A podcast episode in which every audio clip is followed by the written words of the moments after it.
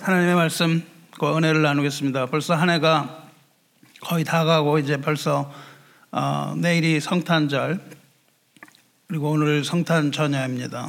죄와 죽음으로 이 캄캄한 이 땅에 오신 그 오직 유일하신 생명과 빛으로 오신 우리 주 예수 그리스도 이름을 찬양합니다. 성탄은 예수를 주와 및 그리스도로 믿는 이 땅의 성도가 그리스도의 오심 그리고 또 어, 오심을 어, 기다리고 또 다시 오심을 기대하며 어두운 이 땅에 오신 메시아를 어, 기억하려고 만든 날입니다.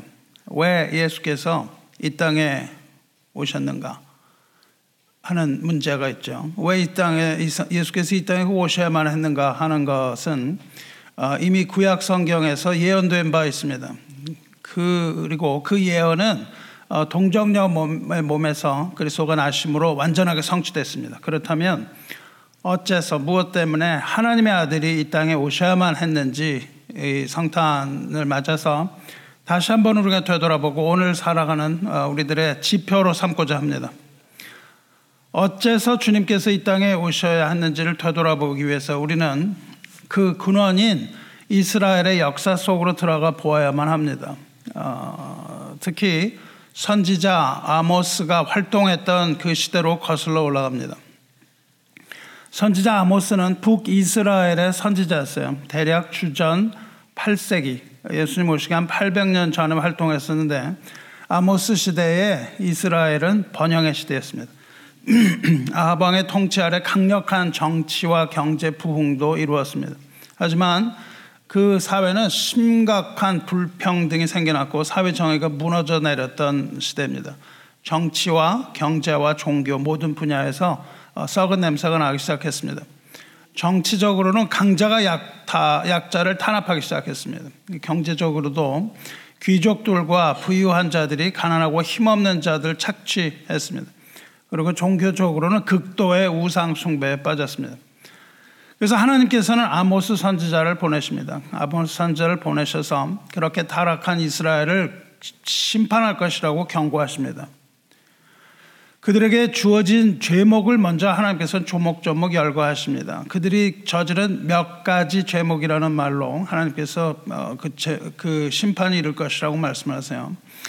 그런데 이때 하나님께서 아, 아모스에게 아모스를 통해서 말씀하신 그 유언, 아, 그 어, 예언, 예언은 어, 예언에 따르면 하나님의 심판이 이스라엘에게만 일어나는 것이 아니고 이스라엘과 유대에만 국한되지 않고 모든 국가에 다 하나님의 심판이 이를 것이라고 경고하십니다. 그래서 먼저 어, 그 예로 다메섹과 가자, 그 다음에 두로, 암몬 이런 모든 주변 국가의 죄를 모두 폭로하십니다. 그리고 이어서 유다와 이스라엘의 죄를 물으십니다. 먼저 유다의 죄를 물으세요. 아모스 2장 4, 5절에 여호와께서 이같이 말씀하실 때 유다의 서너 가지 죄로 말미암아 내가 그 벌을 돌이키지 아니하리니 서너 개의 죄지만 어, 상당히 그것은 중요하고도 어, 돌이킬 수 없는 그런 죄라는 거죠. 이는 그들이 여호와의 율법을 멸시하며 가장 중요한 것 여호와의 율법을 멸시하고 그 율례를 지키지 아니하고 그 조상들이 따라갔던 거짓 것에 미혹되었습니다. 내가 유다에 불을 보내리니 예루살렘에 궁궐들을 사르리라 이렇게 어, 하나님께서 심판의 경고를 하십니다. 유다의 첫 번째 뭐, 죄는 뭐였어요? 돌이킬 수 없는 죄. 그거는 하나님의 말씀을 무시한 죄입니다. 하나님의 말씀을 듣지 않았을 뿐만 아니라 그것을 멸시한 것. 이것은 전혀 돌이킬 수 없는 죄라고 말씀하시는 거예요. 오늘 우리들은 어떻습니까? 어, 여러분과 저는 어, 예수님의 말씀을 듣고 믿습니까? 제가 보기에 오늘날 어, 대부분의 기독교인들은 제가 판단하는 것은 아니지만 보이는 모습이요. 지옥에 대하여 경고하시는 예수님의 말씀에 대하여 그것을 보고도 전혀 두려워하는 것 같지 않습니다. 두려우십니까?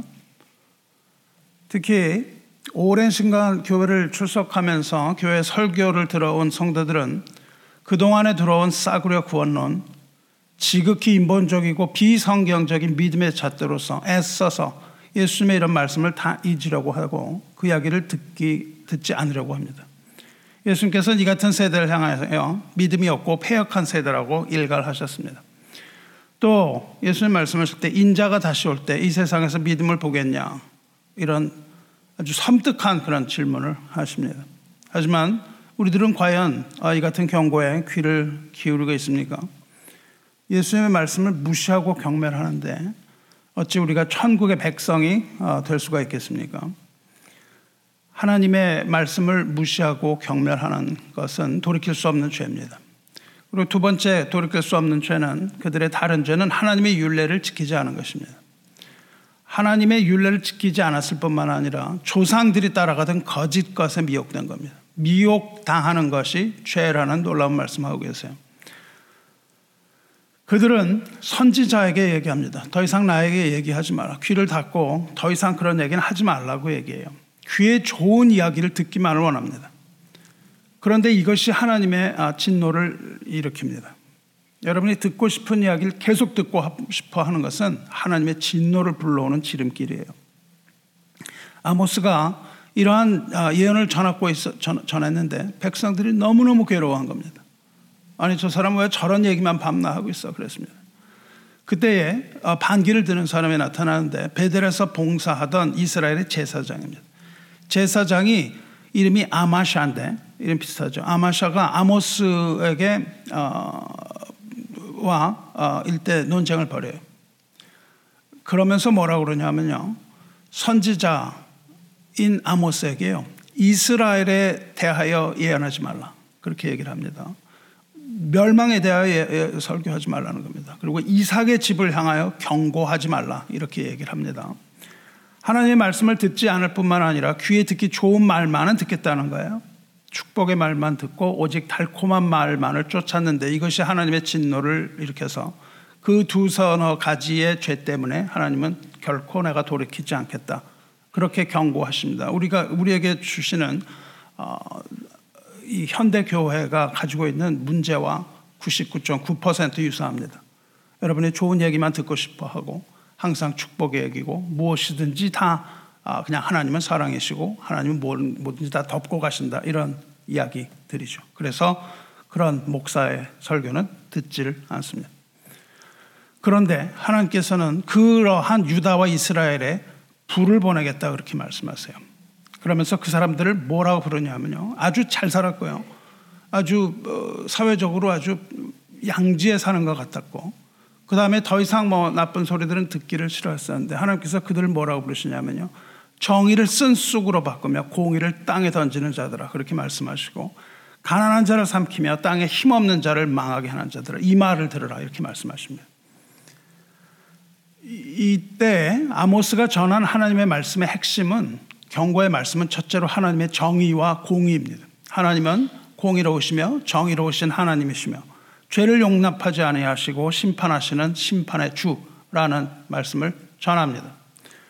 그것과 더불어서 이스라엘 백성이 하나님의 은혜를 잊고 우상 숭배와 불의에 빠진 것 이것들을 낱낱이 지적을 합니다.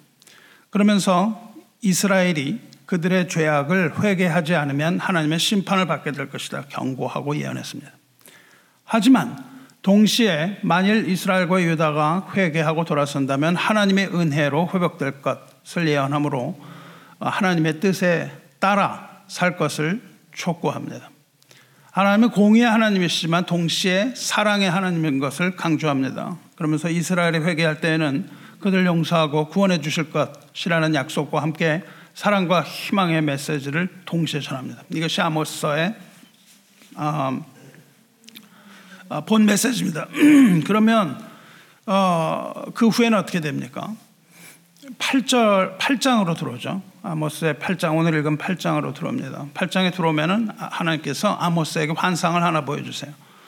하나님께서 환상을 보여주시면서 물으십니다. 아모스야, 내가 무엇을 보느냐? 물으세요. 그랬더니 아모스가 대답합니다. 내가 이르되 여름 과일 한, 한 어, 여름 과일 한 광주리이니다. 그렇게 대답을 합니다. 하나님께서 보여주신 환상은 뭐냐면 여름에 수확한 과일 한 광주리를 보여주셨습니다. 그러면서 그 환상을 보이신 후에 예수께서 어, 하나님께서 말씀하십니다.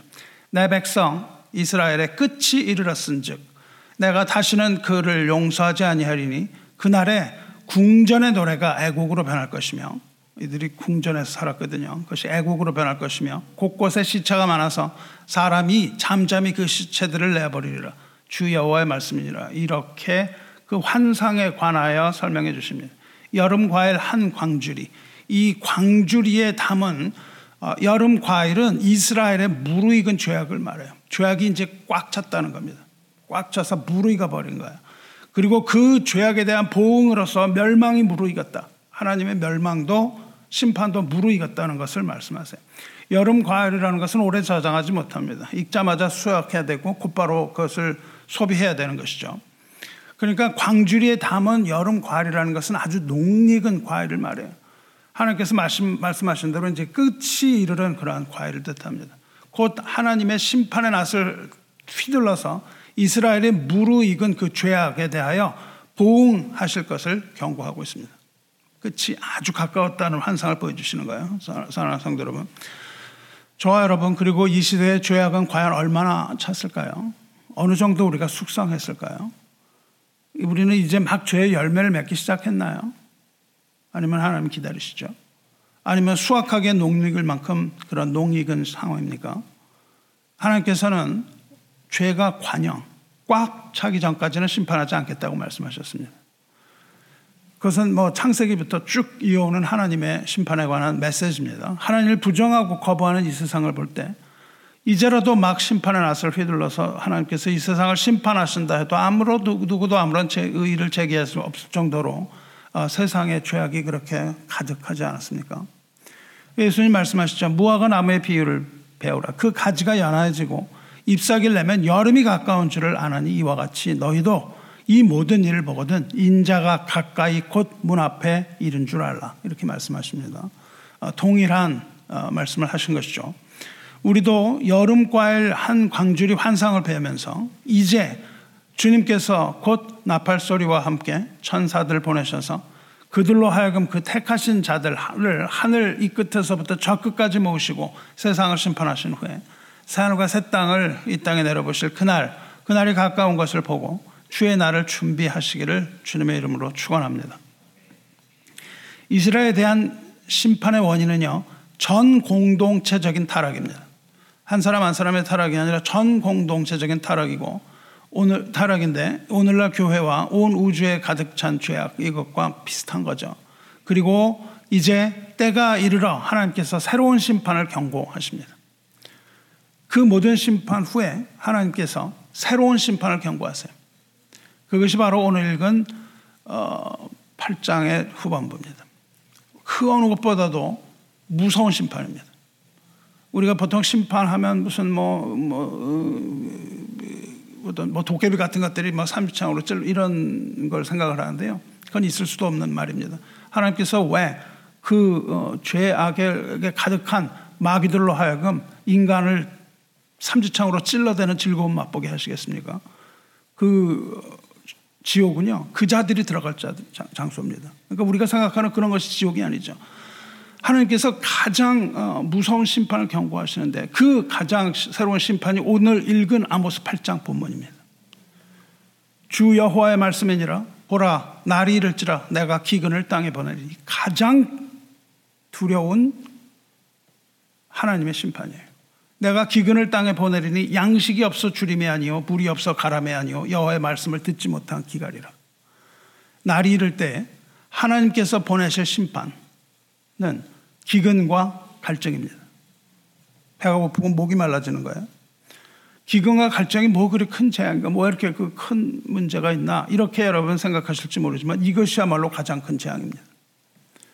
하나님께서 보내실 기근은 양식이 없어서 먹을 것이 없어서 줄이는 것이 아니라 하나님께서 보내실 갈증은 물이 없어서 목이 마른 갈증이 아니라 하나님의 말씀을 듣지 못할 기근과 갈증입니다. 주안의 사랑하는 성도 여러분, 여러분과 제가 하나님의 백성으로서 누릴 수 있는 가장 큰 하나님의 은혜, 그 하나님으로부터 받는 은혜 중에 가장 큰 은혜가 무엇입니까? 여러분이 동의하실지 안 하실지는 모르겠지만 하나님의 백성에게 있어서 가장 큰 은혜는 하나님의 말씀을 듣는 겁니다. 하나님의 말씀을 듣는 것이야말로 가장 큰 은혜예요. 하나님께서는 우리들에게 말씀을 들려주시기 위해서 권능의 손가락으로 친히 쓰신 십계명과 율법을 주셨을 뿐만 아니라 하나님께서는 친히 하나님의 종들을 불러서 세우시고 그들로 하여금 말씀을 선포하게 하셨습니다. 백성들은 그 말씀을 들을 때마다 하나님의 강력한 임재와 하나님의 영광을 느낄 수 있었다고요. 그런데 하나님의 백성이 이제 더 이상 하나님의 말씀을 들을 수 없게 되었다는 것은 그것보다 더 심각한 일이 없다는 겁니다. 왜냐하면 하나님께서 말씀을 거두신다는 것은 곧 하나님이 그들을 떠나신다는 것을 의미하기 때문입니다. 우리에게 가장 참혹한 재앙은 하나님이 우리를 떠나는 거예요. 하나님이 우리를 떠나신 것보다 더 큰 그러한 심판은 없습니다. 하나님의 가장 큰 심판은 우리를 떠나시는 거예요. 말씀을 거두시는 겁니다. 말씀이 없어서 이 백성은 말씀을 구하려고 이 바다에서 저 바다까지 북쪽에서 동쪽까지, 비틀거리며 돌아갈 것인데 사막에 물이 없어서 오아시스를 찾아다니는 그 캐러반처럼 아무리 찾아 헤맨다 하더라도 아무런 말씀도 받지 못하게 될 것이라고 하나님의 하나님께서 경고하세요. 무슨 말씀입니까? 하나님의 부재를 뜻합니다. 하나님의 떠나심이에요. 지금 어떻습니까? 오늘날 이 시대를 살아가는 교회와 저와 여러 성도 여러분 이렇게 하나님 말씀에 배고프고 여러분이 하나님 말씀에 어, 목이 마릅니까? 하나님 말씀이 얼마나 소중하고 얼마나 귀한지 그 절대적인 가치를 느끼지 않는다면 우리는 하나님의 자녀가 아닙니다. 그 맛을 알지 못하기 때문이에요. 그것이 없으면 생명이 없는 것이죠. 홍수 끝에 마실 물이 없다고 인터넷 통해서 누구든지 하고 싶은 얘기 다 하는 것들 여러분이 듣고 말씀의 홍수 속에 살아가는 것처럼 이것저것 섞인 그 어, 모두 섞인 흙탕물 마실 수 없는 그런 물을 보고도 목이 마르지 않다고 하는 것은 어, 있을 수 없는 일입니다.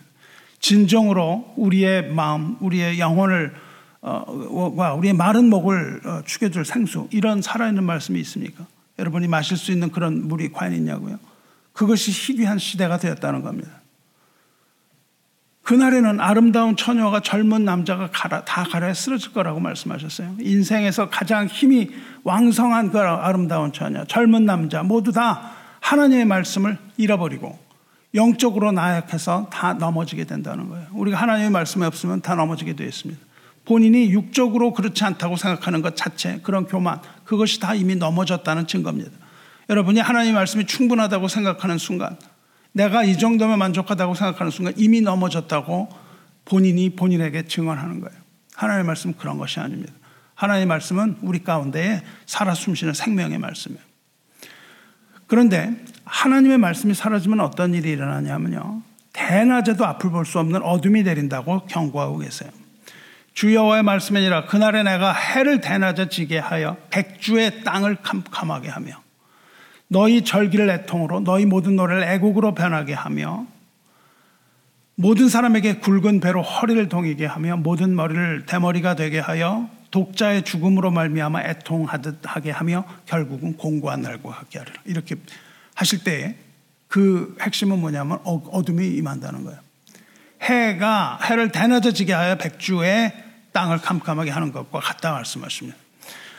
그런데 아모스를 통해서 하나님께서는 이 모든 심판을 누구의 손에 맡기지 않고 직접 행한다고 말씀하세요. 9절, 10절, 11절 여기에 내가라는 단어를 사용하시는데 내가라는 걸 세 절에 여섯 번을 쓰신다고요. 내가 한다고. 내가 한다. 이 심판이 하나님의 주권적인 뜻을 따라서 직접 이루실 것이라고 강조하고 있습니다. 그리고 이 심판의 끝은 뭐예요? 말씀이 없는 완전한 흑암이 올 것이다. 그렇게 말씀하십니다.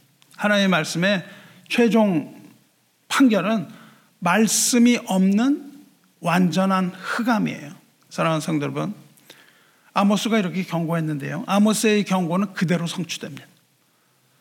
구약의 마지막 책인 말라기 선지서를 마지막으로 하나님의 말씀이 뚝 끊어졌다고요.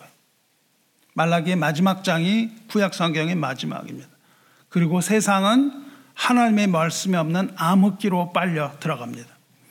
주의 말씀은 내 발의 등이요 내, 길에, 내 길의 빛이니이다. 그렇게 말씀하셨거든요. 그러니까 말씀이 없다는 것은 등과 빛을 잃어버리는 거예요.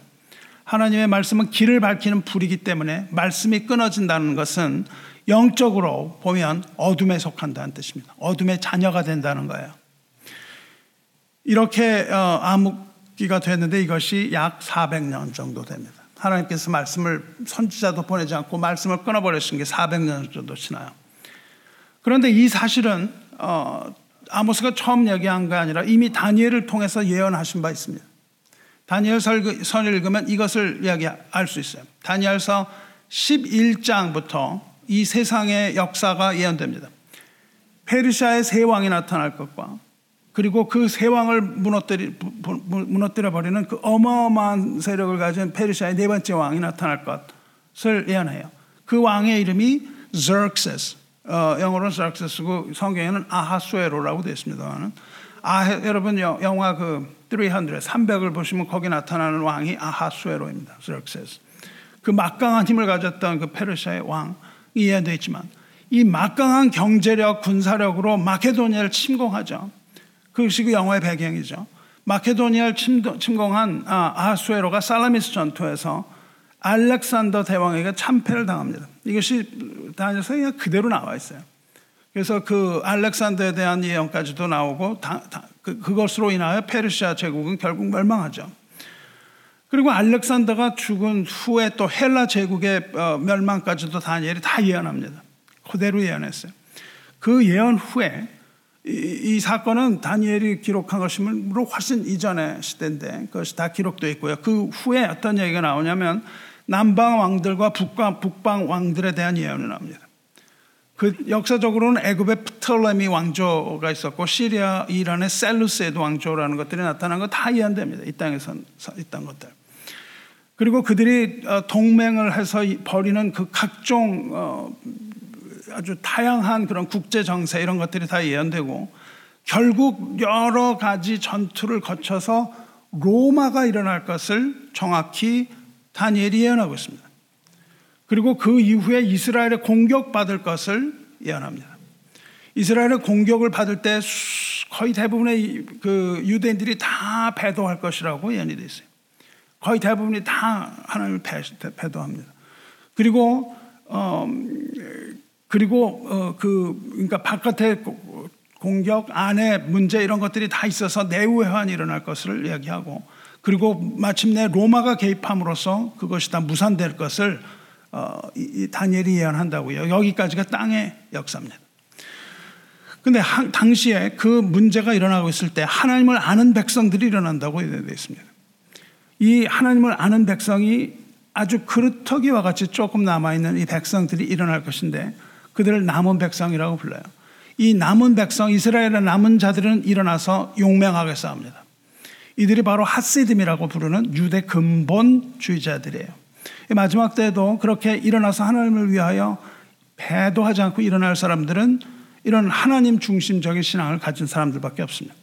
그리고 그것이 찾아보기 희귀할 정도로 아주 적다는 거예요. 이 사람들이 일어나갖고 헬레니즘은 거대한 어, 사상과 정치력을 가진 거였거든요. 이 헬레니즘에 대하여 저항합니다. 헬레니즘에 대해서 저항할 때 심한 박해를 받아요. 이때 일어난 것이 이스라엘의 마카비 혁명이라는 것인데 이 마카비는 신앙적인 뭐 노선이 아니라 민족주의자들의 노선이었어요.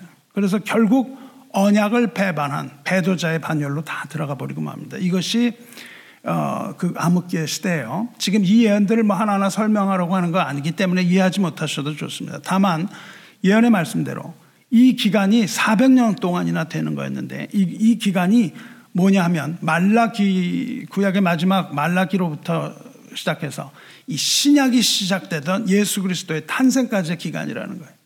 그러니까 구약의 끝은 처참하게 끝납니다. 하나님께서 심판하실 것이라고 말하고 끝나고 암흑기로 들어가 버리는 거예요.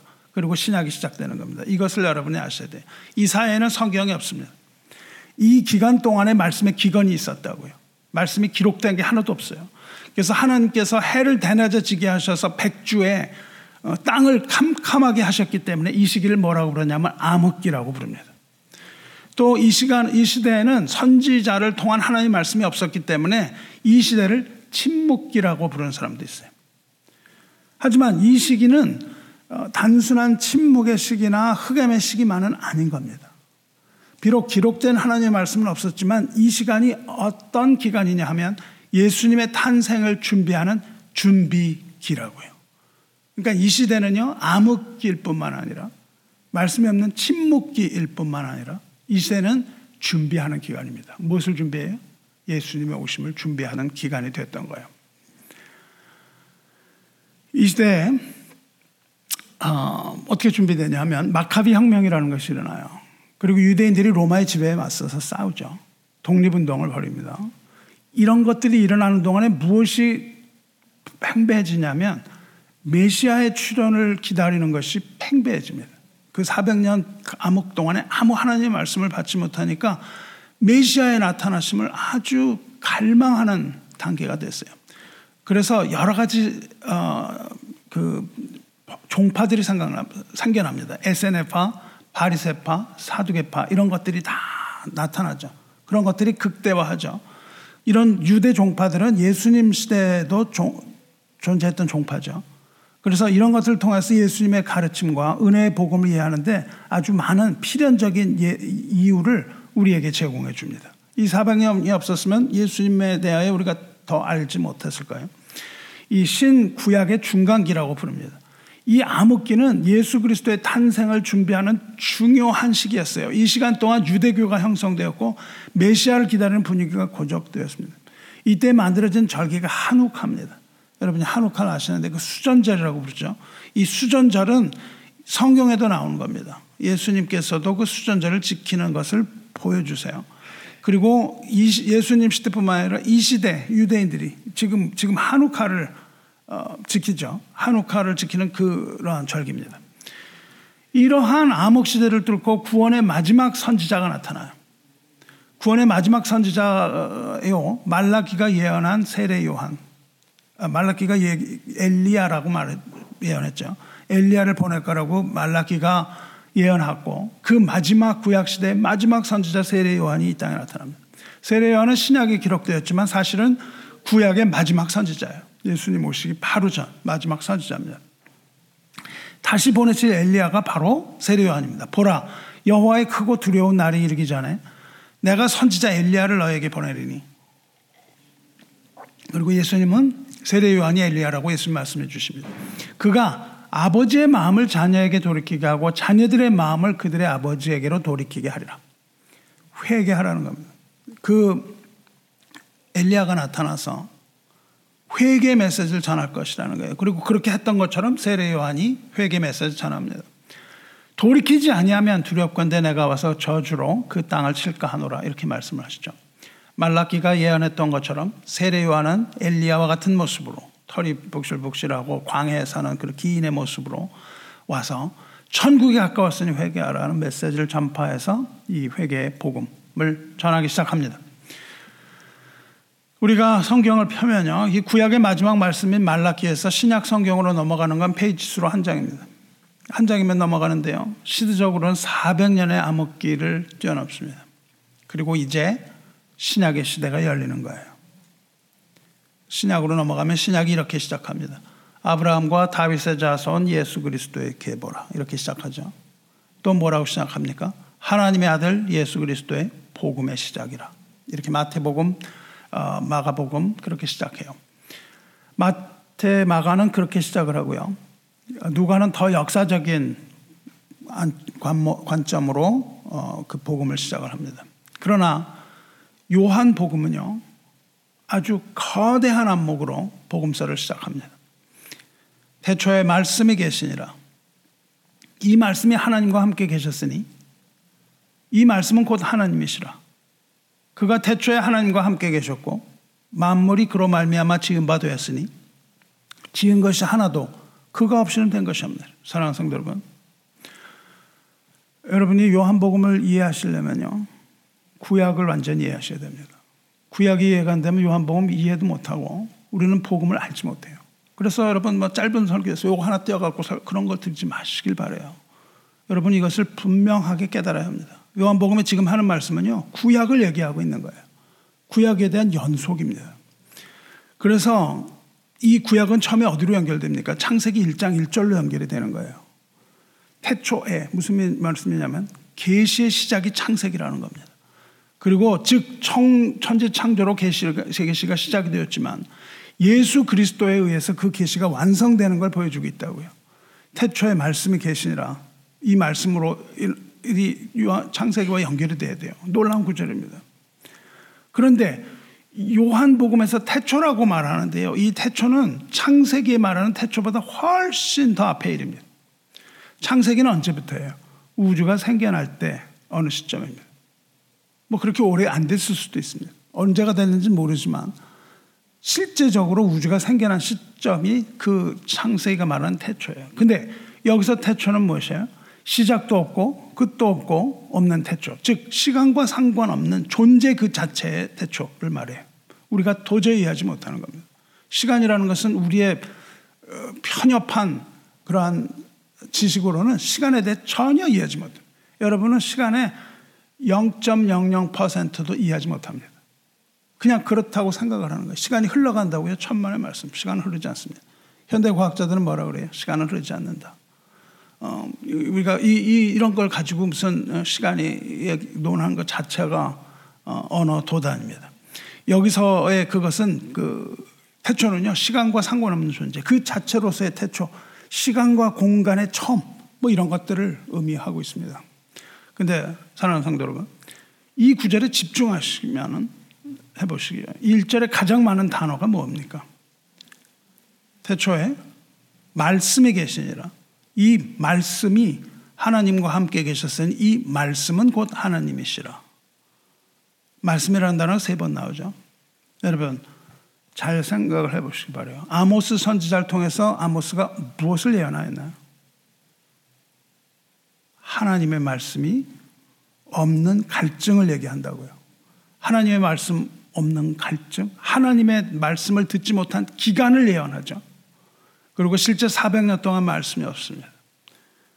하나님을 찾고자 했는데 말씀을 찾고자 하는 사람들도 다 가라에서 쓰러졌어요. 근데 이제 어떻게 된다는 말이에요. 복음이 시작이 되는데 요한이 무슨 얘기를 하고 있습니까?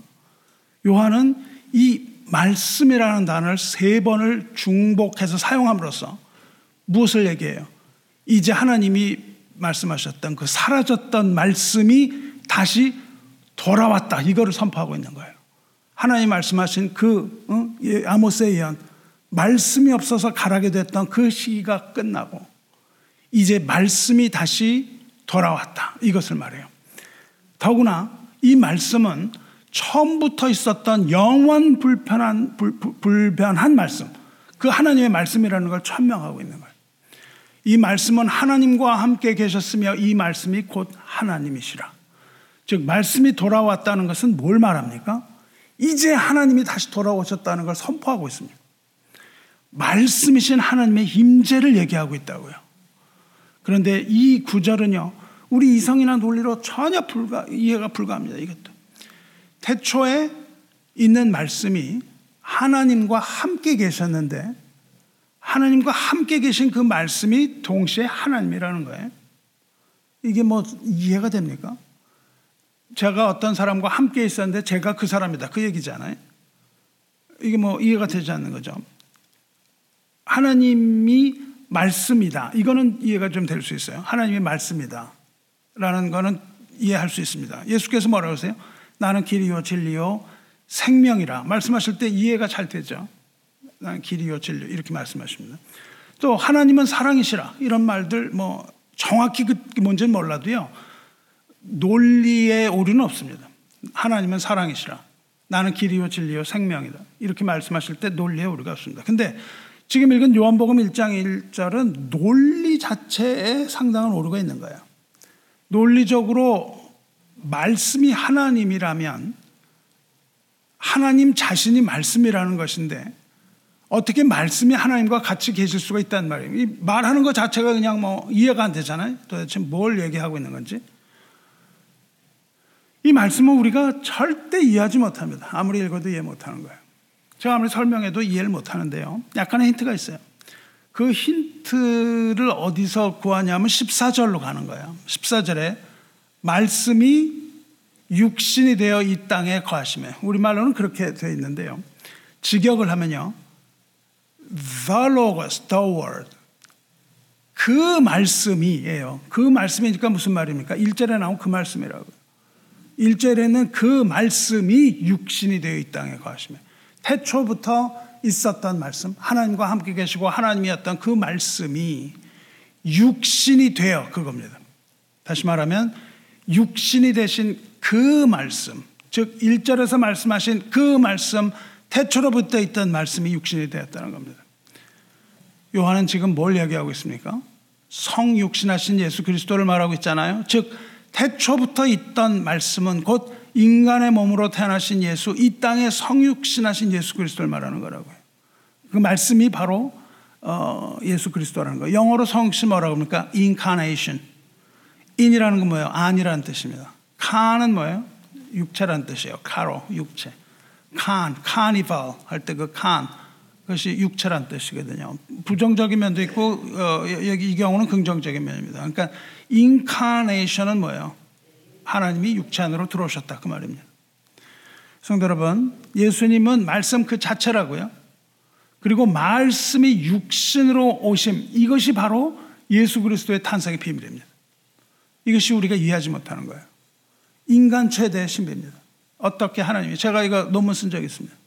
논문 썼는데 수학 공식을 하도 많이 써갖고 그 어, 수학 공식으로 그걸 풀어냈어요. 그래서 그거를 어, 신학교 교수님한테 드렸더니 신학교 교수님 굉장히 기분 나빠하셨습니다. 그러나 얼마든지 이해할 수 있습니다. 뭐 어, 천문과학 물리학회에서도 그런 것들을 해요. 하나님이 과연 무에서 유를 창조하셨는가? 그렇다. 이렇게 결론이 나옵니다. 근데 그 논문들이 하지 못하는 것은 왜 그런지는 모르겠다. 이겁니다. 뭐 물리에서 뭘 가르쳐요? 에너지 보존의 법칙. 워낙 에너지는 더하기 빼기 하면 제로잖아요. 그렇죠? 그것을 공식으로 풀어갖고 이 세상에는 무였는데 그것이 플러스 마이너스로 갈라졌다. 뭐 이런 게 합니다. 자, 그럼 이제 뭘 우리가 알았습니까? 예수께서 바로 말씀이시라는 걸 알았어요. 로고스. 예수께서는 길이요 진리요 생명이시도 하지만 예수님은 말씀입니다. 말씀 자체세요. 그렇다면 우리가 이제 무엇을 해볼 수 있어요? 14절에 나온 그 예수, 말씀이 육신 대신 예수라는 단어를 말씀이라는 단어로 치환해서 1절에 집어넣어 보는 거예요. 1절을 다시 읽습니다. 1절에 나온 말씀을 예수로 대체하는 거예요. 그럼 이해가 조금 됩니다. 태초에 예수께서 계시니라. 예수께서 하나님과 함께 계셨으며 예수가 곧 하나님이시라. 이 말을 하고 있는 겁니다. 이제 이 논리를, 요한의 논리를 여러분 이 해하실 겁니다. 독생자 예수가 태초에 하나님과 함께 창조의 일을 하셨다는 거예요. 그리고 예수가 곧 하나님이시라는 것을 말하고 있습니다. 이것을 거북하게 생각하는 사람들도 많이 있습니다만은 그렇지 않다는 거예요. 이것이 곧 무엇을 얘기합니까? 우리가 절대 이해하지 못하는 삼위일체 하나님을 말하는 겁니다. 삼위일체 하나님, 즉 아들이 아버지와 함께 하는데 아들과 아버지와 성령의 한 하나님이심. 이것이 우리가 설명할 수 없는 성삼위 하나님의 본체예요. 더 이상 설명하면 안 됩니다. 우리는 여기까지만 이해해야 돼요. 더 이상의 설명은 불가합니다. 우리가 하나님 이해할 수 없기 때문에요. 과학이나 논리 이런 거의 수준을 벗어납니다. 더 이상 설명할 수 없지만 분명한 사실은 뭐예요? 예수께서 하나님의 아들이신 동시에 하나님이다. 이것을 우리가 증명하는 것이 아니라 이것을 믿는 거예요. 이것이 성육신하신 하나님이라는 사실을 분명하게 믿을 사람은 믿고 믿지 않는 사람은 믿지 못하는 겁니다. 들을 귀 있는 자는 듣고 들을 귀 없는 자는 듣지 못하는 것 그것입니다. 그런데 14절에 더욱 강력하고 강력 중요한 메시지가 우리를 사로잡습니다. 이 메시지는 뭐예요? 말씀이신 하나님의 귀환이잖아요. 뿐만 아니라 뭐라 그래요? 하나님께서 우리 가운데 함께 하심을 말합니다. 강력한 임재를 말해요. 마태복음에 거의 어, 동일한 의미의 구절이 있습니다. 마태복음에. 마태복음 1장 23절입니다. 뭐라 그러죠? 보라 처녀가 잉태하여 아들을 낳을 것이요 그의 이름은 임마누엘이라 하리라. 하셨으니 이를 번역한 즉 하나님이 우리와 함께 계시다 함이라. 하나님이 우리와 함께 함을 얘기하잖아요. 천사가 마리아의 남편 요셉에게 나타나서 예수의 탄생을 고지할 때에 태어날 아들의 이름을 임마누엘이라 하라. 임마누엘을 번역하면 하나님이 우리와 함께 계시다 이거죠.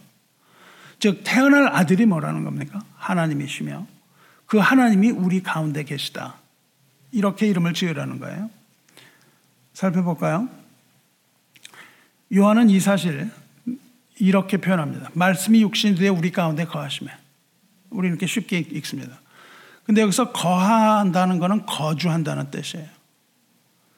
육신이 된 말씀이 자기 땅에 오셔서 그 백성 가운데 거하신다는 말인데 거한다는 동사는요 스캐너라는 단어인데 이거는 무슨 뜻이냐면요 예수께서 말씀이 육신이 되어 이 땅에 텐트를 펴셨다. 그 말입니다. 직역을 하면. 이 땅에 텐트를 펴세요. 장막이라고 번역합니다. 예수님 말씀이 육신이 되어 이 땅에 장막을 펴십니다. 장막을 왜 펴라요? 왜 펴요? 거기에 산다는 뜻입니다. 육신이 되어 이 땅에 오신 말씀이 이 땅에 장막을 펴고 거기 사신다는 거예요. 근데 제가 아까 말씀드렸죠. 요한복음은 대단히 깊은 구약의 메시지를 담고 있다고 말씀드렸습니다. 14절은요. 구약에 나타난 하나님의 임재를 그대로 카피해 온 겁니다. 하나님의 임재하심을 그대로 묘사하고 있어요. 하나님의 임재가 어디서 나타나죠? 신의 산에서 나타납니다. 출애굽기 33장에서 그대로 나타납니다. 출애굽기 33장은 뭐냐면 신의 산에 하나님이 나타나신 거예요. 신의 산에 하나님의 영광이 나타나기 전에 무슨 사건이 있냐면 금송아지 사건이 있습니다. 금송아지를 섬겨요. 하나님은 금송아지 사건에 대해서 진노하십니다. 그리고 이제 신의 산 떠나라고 말씀하세요. 신의 산은 떠나면서 뭐라고 그러시냐면 내가 같이 가지 않겠다고 말씀하십니다. 백성은 이 백성은 목은 목이 고든 백성이기 때문에 내가 같이 가면 그들을 길에서 갑자기 죽일 것이다. 그러므로 나는 가지 않고 너, 너만 네 백성을 네가 데려가라 그렇게 말씀하세요. 하나님이. 그러니까 모세가 어떻게 하냐면요. 그 진영 바깥에다가 텐트를 하나 칩니다. 초라한 텐트를 하나 쳐요. 장막을 하나 칩니다.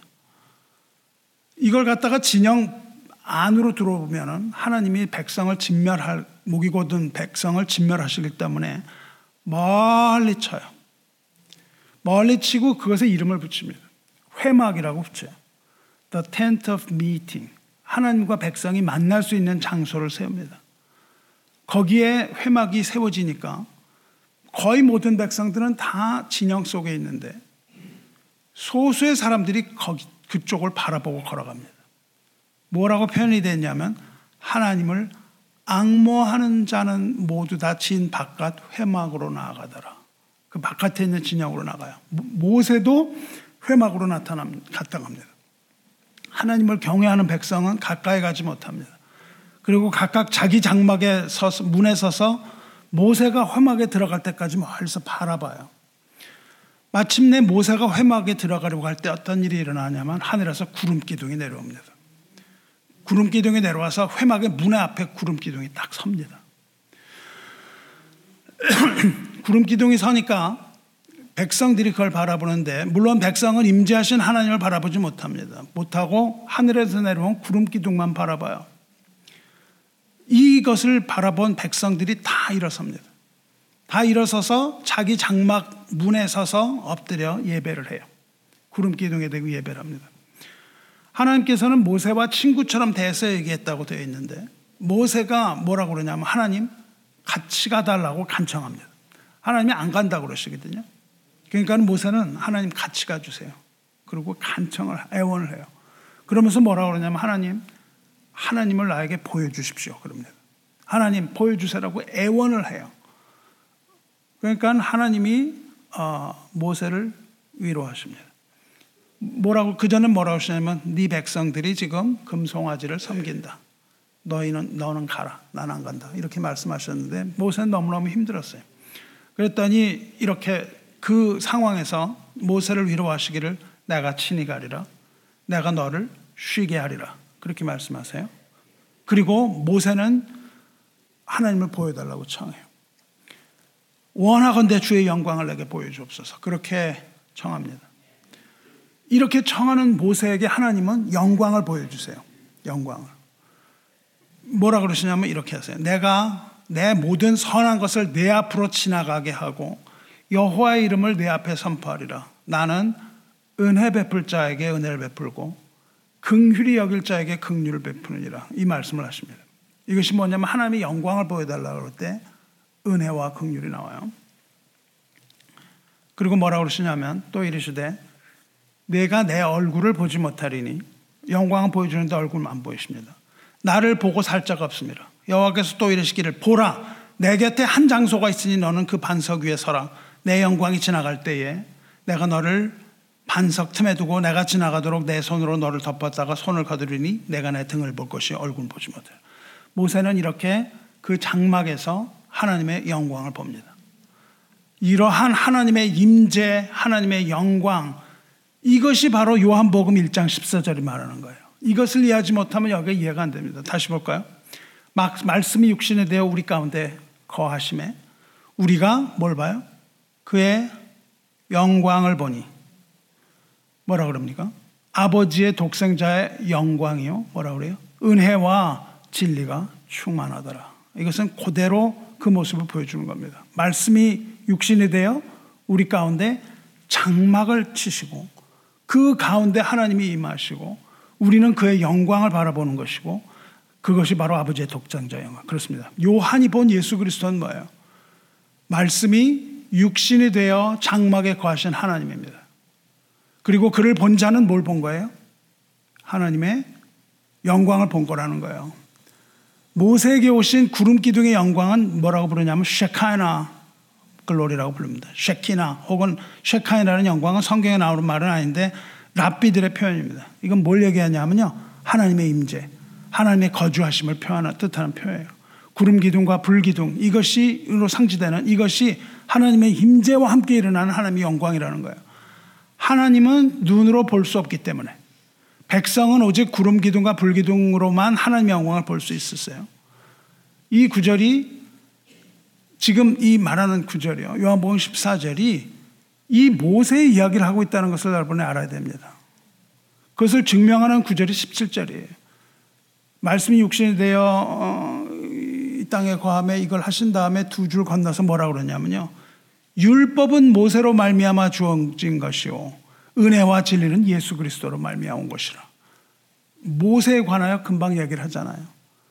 그 율법을 준 모세의 그 영광, 모세가 보았던 영광, 보지 못했던 영광을 이제 우리는 본다 그 말입니다. 말씀이신 예수께서 육신을 입고 오셨기 때문에 하나님의 영광을 우리가 예수 그리스도를 통하여 본다는 거예요. 그렇습니다. 모세가 광야에서 보았던 하나님은 율법을 주신 하나님이었으나 그 하나님은 예수 그리스도를 통해서 이제 우리에게 영광을 보여주시고 은혜와 진리를 주셨다는 것을 우리가 잘 알 수 있습니다. 출애굽기 이야기는 계속되죠. 하나님께서 모세에게 그 하나님의 영광 보여주실 때 그 눈을 가리시고 여호와라 여호와라 나는 은혜 베풀 자에게 은혜 베풀고 긍휼히 여길 자에게 긍휼을 베푸니라 말씀하셨잖아요. 이렇게 말씀하면서 모세 앞을 치실 때 어떻게 하셨어요? 얼굴 안 보여주셨습니다. 내가 내 얼굴 보지 못하니 나를 보고 살 자가 없습니다. 죄인이 하나님 얼굴 볼 수 없다는 겁니다. 그런데 이제 예수께서 독상하시면 어떤 일이 일어난 거예요? 우리가 그의 영광을 보니 아버지의 독생자 영광이요 은혜와 진리가 충만하도다. 본래 하나님을 본 사람이 없으되 뭐라 그래요? 아버지 품 속에 있는 독생하신 하나님이 나타나셨느니라 말씀하신다고요. 그렇습니다. 독생하신 하나님이 이제 우리 눈에 보이는 모습으로 그 영광을 드러내셨다. 이 말을 하고 있습니다. 여러분, 필립이 예수님께 묻습니다. 주여, 아버지를 우리에게 보여주옵소서. 그리하면 족하겠나이다. 청하죠? 그때 예수님께서 뭐라고 말씀하세요? 하나님 보여달라고 청할 때 예수께서 이렇게 말씀하시죠. 빌리바, 내가 이렇게 너와 오래 너희 오래 너희와 함께 있을 때 내가 나를 알지 못하느냐? 나를 본 자는 아버지를 보았거늘 어찌하여 아버지를 보이라 하느냐? 내가 아버지 안에 거하고 아버지는 내 안에 거는 것을 내가 믿지 않냐? 말씀하시지 않았습니까? 독생하신 하나님의 말씀이 바로 하나님의 영광이요 하나님 자신이라고 이야기하고 있습니다. 여러분 이걸 믿으셔야 하는 거예요. 독생하신 하나님은 물론 말씀이 육신이 되어 이 땅에 오신 예수 그리스도를 말하는 것이죠. 예수 그리스도가 하나님의 아들이시며 그의 본성인 은혜와 진리로 교회를 세우신 분이라는 뜻이기도 합니다. 이것이 무엇입니까? 저와 여러분이 해야 하는 기독교의 신앙 고백입니다. 이거를 여러분이 고백하셔야 돼요. 이것이 바로 뭡니까? 초대교회가 그 고백했던 거예요. 초대교회는 뭘 고백했습니까? 물고기에 새겨진 글씨로 고백했다고요. 익투, 익투스. 초대교회 상징인 물고기에 새겨놓은 거, 익투스 뭡니까? 예수, 그리스도, 하나님의 아들, 나의 구원자. 이겁니다. 이것을 믿는 신앙 고백하시기를 축원합니다. 이와 같은 굳건한 신앙 고백을 토대로 초대 교회는 모든 박해 다 이겼습니다. 그리고 어둠 속에 빛을 비췄어요. 오늘날 교회가 승리하기 위해서 필요한 것 이와 같은 신앙 고백입니다. 14절 다시 보시기 바래요. 말씀이 육신에 대해 우리 가운데 거하심에 우리가 그의 영광을 보니 아버지의 독생자의 영광이요 은혜와 진리가 충만하더라. 충만한 은혜와 진리가 곧 그리스도라는 거예요. 꽉 찼다는 겁니다. 그것이 바로 성육신하신 말씀이에요. 은혜와 진리는 뭘 말합니까? 여기서 은혜는 사라졌던 하나님의 말씀이라고요. 우리에게 말씀보다 더 은혜로운 게 어디 있어요? 아모스 예언 보시기 바랍니다. 하나님의 말씀 없는 기갈은 곧 뭐예요? 은혜와 진리의 고갈을 말하는 거예요. 신구약 중간 암흑계는 은혜와 진리가 고갈된 것 같이 보였기 때문에 모두 쓰러집니다. 우리에게 하나님의 말씀이 없으면 하나님의 은혜가 없으면 하나님의 자는 다 쓰러지는 거예요. 그런데 하나님의 말씀이 다시 나타났다고요. 예수 그리스도의 탄생은 이렇게 말씀이 성육신한 사건이며 하나님의 영광은 아버지의 독생자의 영광이요. 이제 은혜와 진리, 즉, 하나님의 말씀은 밑바닥, 고갈이 아니라 뭐예요? 충만이라는 겁니다. 예수님이 오심으로 고갈돼서 없던 이 하나님의 말씀이 충만해졌다는 거예요. 은혜와 진리로 가득해졌다는 겁니다. 우리가 다 그의 충만한 데서 받으니 은혜 위에 은혜로라. 이렇게 얘기하죠. 이제 은혜가 충만하다는 겁니다. 아주 제로였다가 그냥 100%로 뛰는 거예요. 그래서 더 이상 은혜가 떨어지는 일이 없다는 거예요. 이 말씀은. 율법은 행위에 속한 것이므로 행위에 따라 결과가 달라질 수 있어요. 오늘까지 내가 잘 살다가 내일 딴짓하면 달라집니다. 그렇지만 은혜의 진리는 뭐예요? 복음이에요. 값없는 하나님의 선물입니다. 그래서 그리스도 안에 있는 자에게 있어서 더 이상 은혜의 고갈은 없다고요. 여러분이 나 은혜 주세요. 은혜 못 받았어요. 이건 그리스도 안에 없다는 거예요. 그리스도 안에 있는 자에게 은혜가 없는 것은 없습니다. 충만하기 때문입니다. 충만하다는 말은 뭐예요? 그리스도의 충만한 은혜가 차고도 넘쳐서 성도에게 부어진 걸 뜻한다고요. 이것이 측량할 수 없는 하나님의 은혜입니다.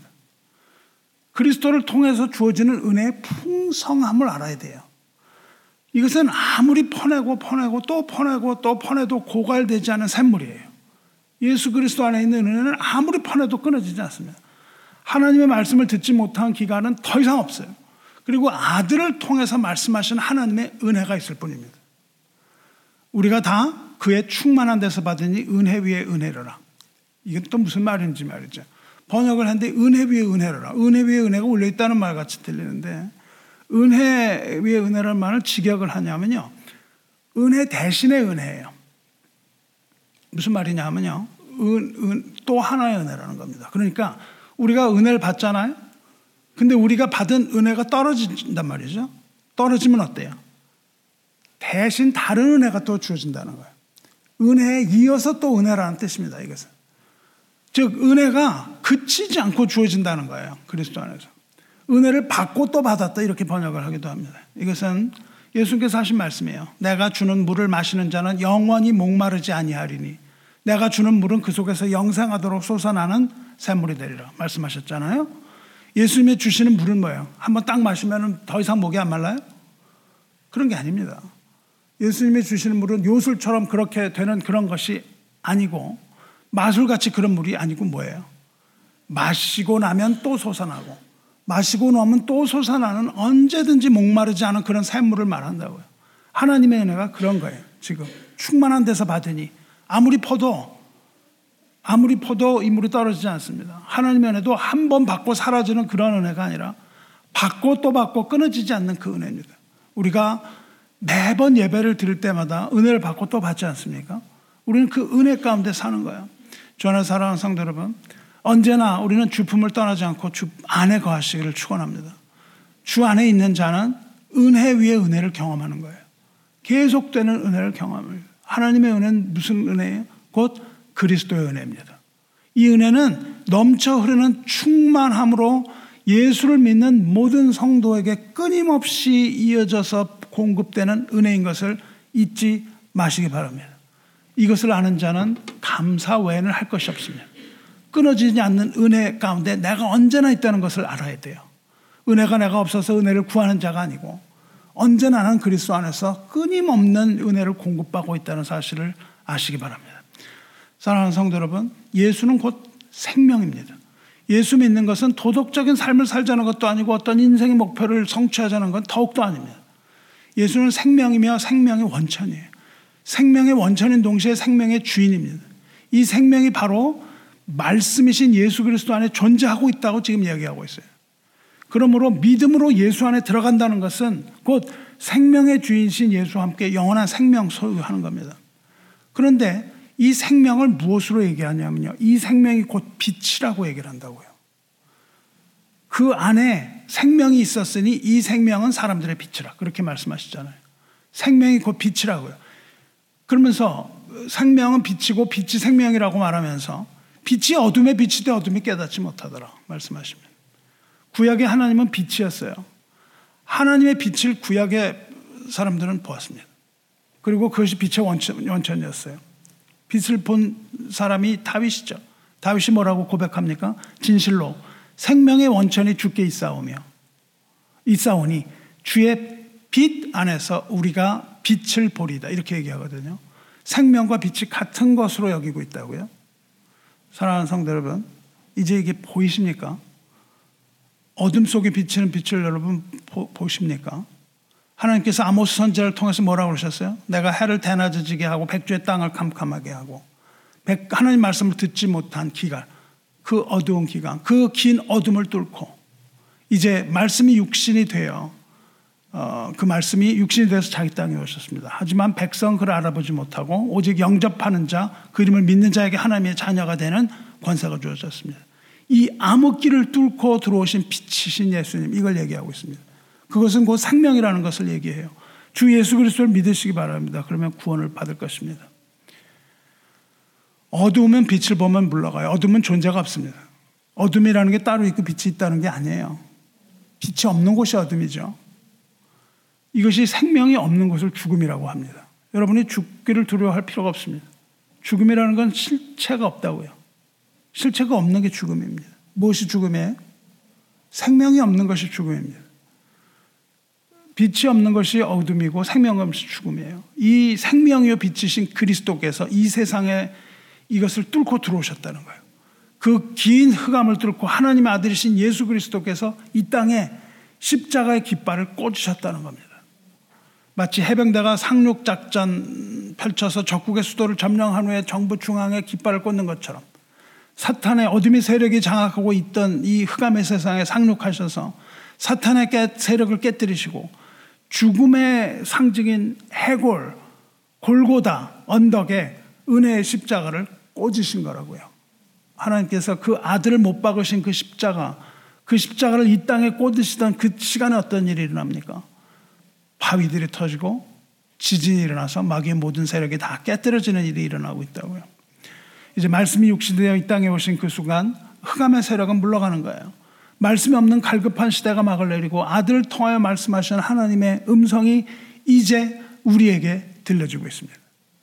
예수께서 세례 받고 올라오실 때 하나님께서 음성으로 이 사실 증언하십니다. 이는 내 사랑하는 아들이니 너희는 그의 말을 들으라. 또 예수님이 두 제자가 변호사 올라갔을 때 하나님 영광이 나타나죠. 동일한 말씀하십니다. 말할 때에 호련히 하늘 빛 하늘 아, 빛난 구름이 그들을 덮으며 구름 속에서 소리가 난지라 나서 이르되 이는 내 사랑하는 아들이요 내 기뻐하는 자니 너희는 그의 말을 들으라. 예수님 하신 말씀 들으라는 겁니다. 예수의 탄생은 빛의 선포요 말씀의 선포입니다. 참 빛 곧 은혜와 진리의 빛이 세상에 와서 각 사람을 비추셨어요. 이 생명의 빛은 그때 비추고 꺼진 것이 아니라 우리에게 지금 비추고 있습니다. 성령을 통해서 우리에게 비추고 있어요. 이 빛은 우리에게 생명을 부여할 뿐만 아니라 우리에게 능력을 공급합니다.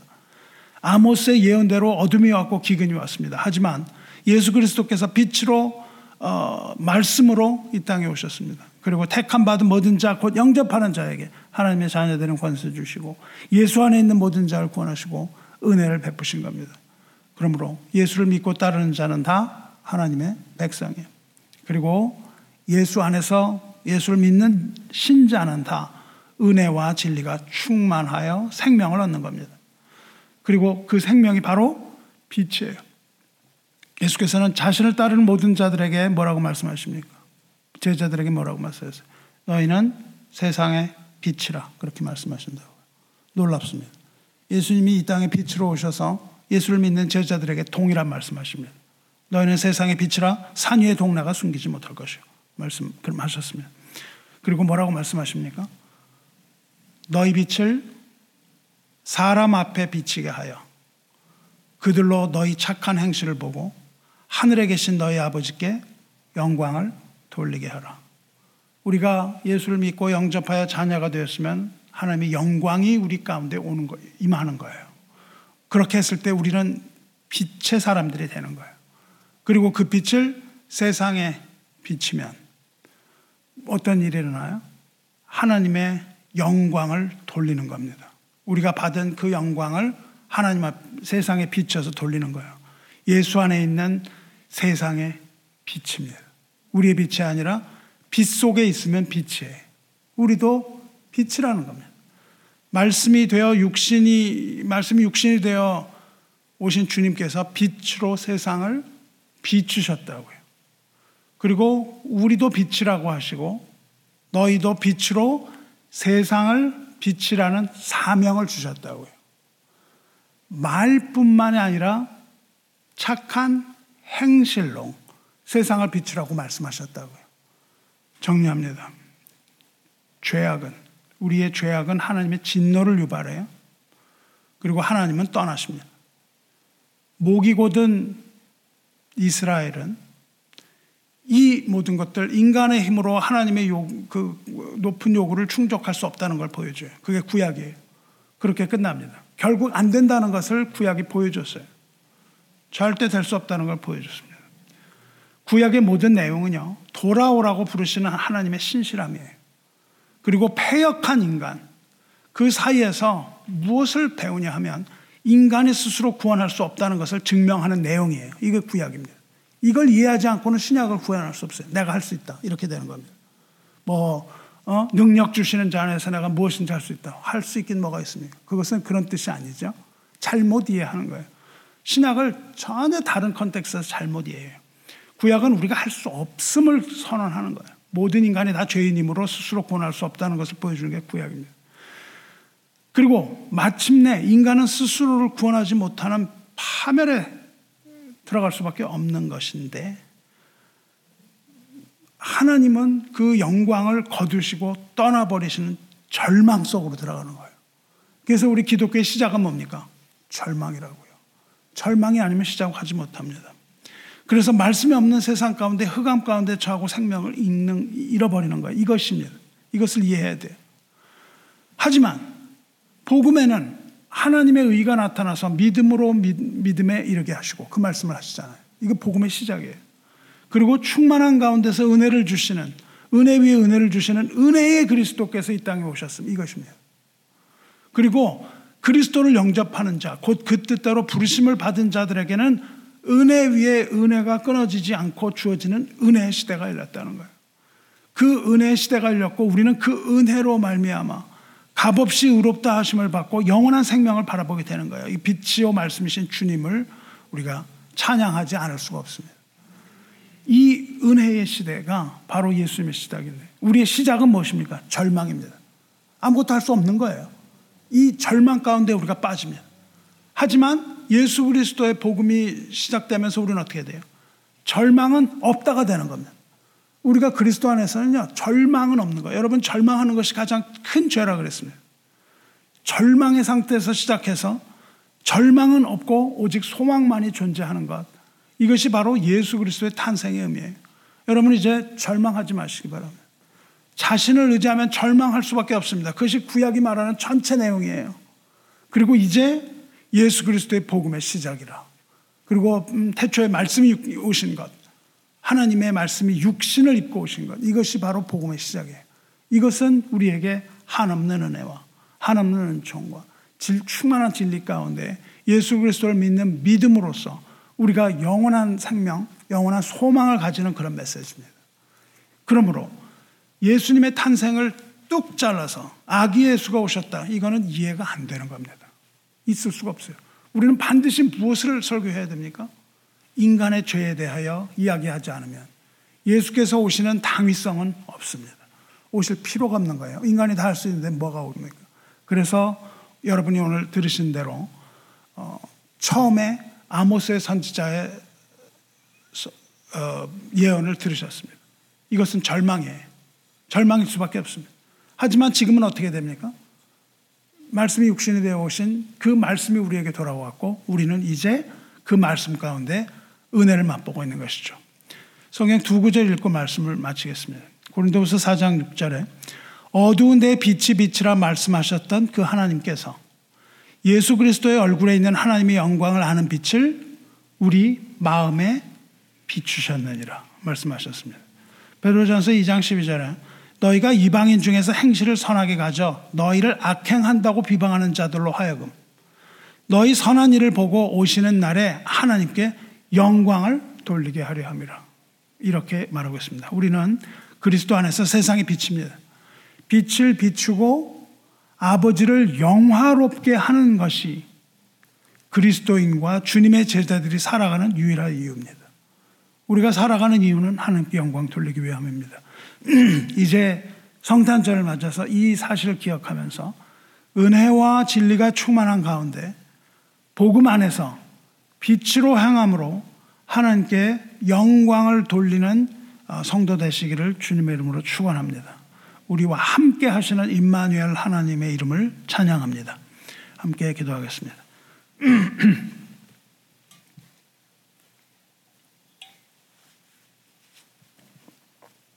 사랑과 은혜 하나님 아버지 오늘 예배 통하여 은혜 베푸신 하나님께 감사와 존귀를 올리나이다. 오늘 성탄절 날 우리 죄악 때문에 떠나시고 말씀을 거두셨던 하나님 이제 말씀이 육신이 되어 이 땅에 오신 예수 그리스도를 우리가 믿고 주님을 따르고자 하오니 다시는 우리를 떠나지 마시고 영원토록 생수의 근원이 되신 하나님을 의지하며 주님 주시는 생수를 받아 마시며 영생 얻게 하여 주시옵소서.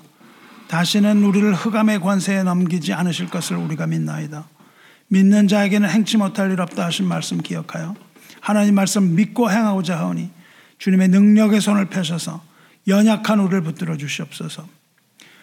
충만한 가운데 은혜 위에 은혜라 말씀하신 대로 구하는 자에게 주어지는 은총이 끊어지지 않게 하시고 끊임없이 솟아나는 샘물과 같이 우리에게 생명의 생수를 부어 주시옵소서.